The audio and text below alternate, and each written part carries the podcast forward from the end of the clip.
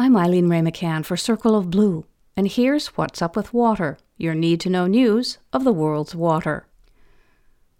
Canada has the world's third largest supply of fresh water, but water on Indigenous reserves has suffered for decades from contamination with chemicals or bacteria. Some reserves have dilapidated water systems requiring years of repair. In the remote Neskantaga Reserve in Ontario, people have been boiling water for 23 years. Their water treatment plant, built in 1933, broke down, and the government is only now completing repairs, which would address Canada's longest drinking water advisory. For now, weekly deliveries of bottled water by plane are rationed to the residents, who number about 240. The Mohawks of the Bay of Quinte live on Ontario's third largest First Nations reserve with about 2,200 residents.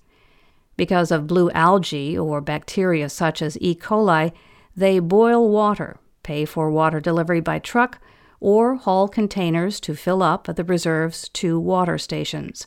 It's a laborious process and taxing on the old, the handicapped, and those without transportation, especially in the winter. Their chief, Donald Maracle, describes the conditions as third world only 10 miles away, the beaches, galleries, golf, and wineries of the towns on the Bay of Quinte are a world apart, with no concerns about fresh water. Canada's federal government is responsible for the safety of public water systems on reservations. During his 2015 campaign, Prime Minister Justin Trudeau promised to end all long term drinking water advisories, that is, those longer than a year, on reserves by March 2021. This was part of a plan to address grievances with Canada's Indigenous people. But chiefs and others fear that progress will be sporadic given the limitations of bureaucracy, undertrained water treatment staff, and inadequate funding. Prime Minister Trudeau has put almost $2 billion into water remediation on reserves, but success has been elusive. There were 105 long term drinking water advisories when he took office. As some advisories were lifted, new ones were imposed. The current count is 69 long term water advisories for First Nations communities, with the possibility that revived water systems could relapse or that short term advisories could turn into long term advisories. The Mohawks of the Bay of Quinte are among those who have seen results. In 2016, after four years of negotiating with the federal government, they received a $31 million water treatment plant. Fully modern, it supplies 68 homes and a number of community facilities. It's a resource many reservations don't have, but even so, the treatment plant is limited by the surrounding infrastructure. The water line doesn't reach all the homes on the reserve, and those who instead rely on wells are finding that the groundwater is disappearing. So hundreds of homes on the reservation are still without clean drinking water. Plans are in the works for more water lines and a water tower, but they could be many years away. Experts say that red tape is part of the problem. The federal government requires feasibility studies, option analyses, and design plans that can go on for years. This applies not only to new projects, but to upgrades or repairs, even to relatively new water systems. I know there's a political will from the Prime Minister down, Chief Erwin Redsky told the Washington Post, but if the bureaucracy doesn't change, nothing will change. Chief Redsky leads an Indigenous reserve of about 290 residents in Manitoba. It has been under a boil water advisory since 1997 when it was cut off from the mainland to make way for an aqueduct supplying clean water to the city of Winnipeg. Besides red tape, reserves often struggle to keep qualified water treatment plant operators. Those with the best training are lured away by higher paying jobs in the big cities. And money is also an issue. Canada's independent budget watchdog is among those concerned that more resources are needed to fulfill the Prime Minister's promise to the First Nations. In 2017, the agency said that the government was spending only 50 to 70 percent of what is needed to eliminate drinking water advisories on reserves. Canada's Minister of Indigenous Services disagreed with that assessment, but added that the department will continue to invest as needed and will get the job done. Dawn Martin Hill is an anthropology professor at McMaster University and a resident of Southern Ontario's Six Nations Reserve. She told the Washington Post that even if the government comes through, there is the larger problem of confidence in the system. In 2014, a $41 million water treatment plant was built to serve parts of her reservation, but residents are still fearful to drink the water. Sometimes it was, don't cook with it, don't even touch it, she said. Other times it was, you can cook with it, but you can't drink it. It does something to your psyche when you're told not to drink your water for so many years.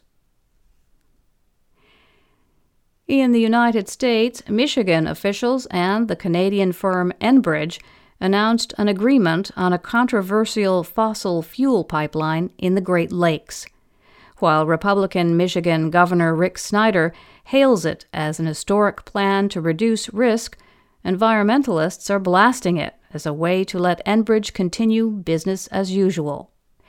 Enbridge owns a pipeline system known as Line 5 that runs from Wisconsin to Ontario and crosses northern Michigan.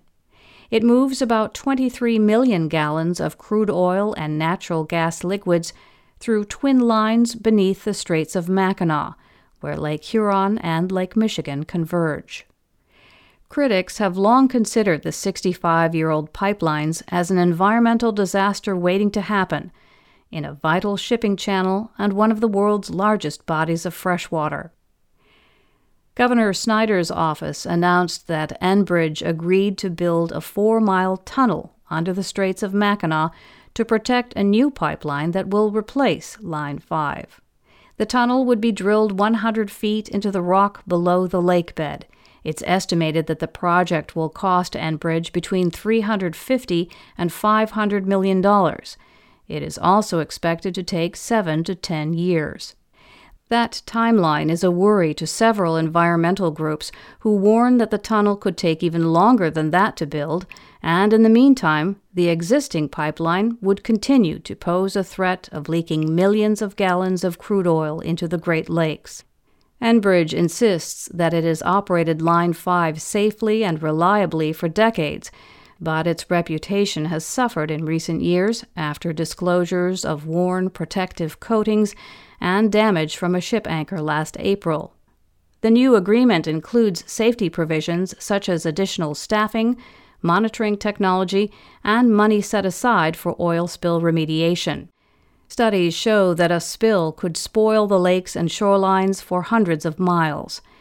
Governor Snyder called the deal a common sense solution he said it offers the greatest possible safeguards to Michigan's waters while maintaining critical connections to ensure Michigan residents have the energy resources they need. The issue is an important one in the upcoming gubernatorial election, with the Democratic nominee pledging to shut down Line 5 if elected, and the Republican nominee in support of the tunnel plan. It's not yet clear if the next administration would be able to cancel the agreement. The deal calls for negotiating a partnership between Enbridge and the Mackinac Bridge Authority, which is the Michigan agency overseeing the bridge between the state's upper and lower peninsulas. The Bridge Authority would help Enbridge get permits for the new work and assume ownership of the tunnel when it was done.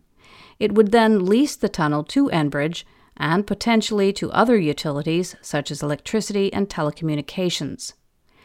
Currently, the Bridge Authority deals with bridge transportation issues, but state officials say that the authority's original mandate foresaw the possibility of managing tunnels. Critics challenge that the authority cannot operate a tunnel that has nothing to do with vehicular traffic, and warn that the agreement raises serious legal issues. The Detroit News reported a statement by Sean McBrearty of the group Clean Water Action, who said, attempting to use the Mackinac Bridge Authority to bypass our environmental laws in this process is an insidious attempt by this administration to subvert democracy and risk 20% of the world's fresh surface water so that a foreign oil company can continue to rake in massive profits. Enbridge spokesman Ryan Duffy said, We believe this agreement makes a safe pipeline even safer. The director of Michigan's Department of Natural Resources, Brian Creagh, said that any attempt to revoke the easement would trigger a long and costly court dispute. But if the Bridge Authority declines to be a part of the arrangement, he said, it certainly would put this agreement, relative to the tunnel aspects, into question. And that's What's Up with Water. We'd like to share what's up where you are. Tweet us with your water news at Circle of Blue hashtag What's Up with Water.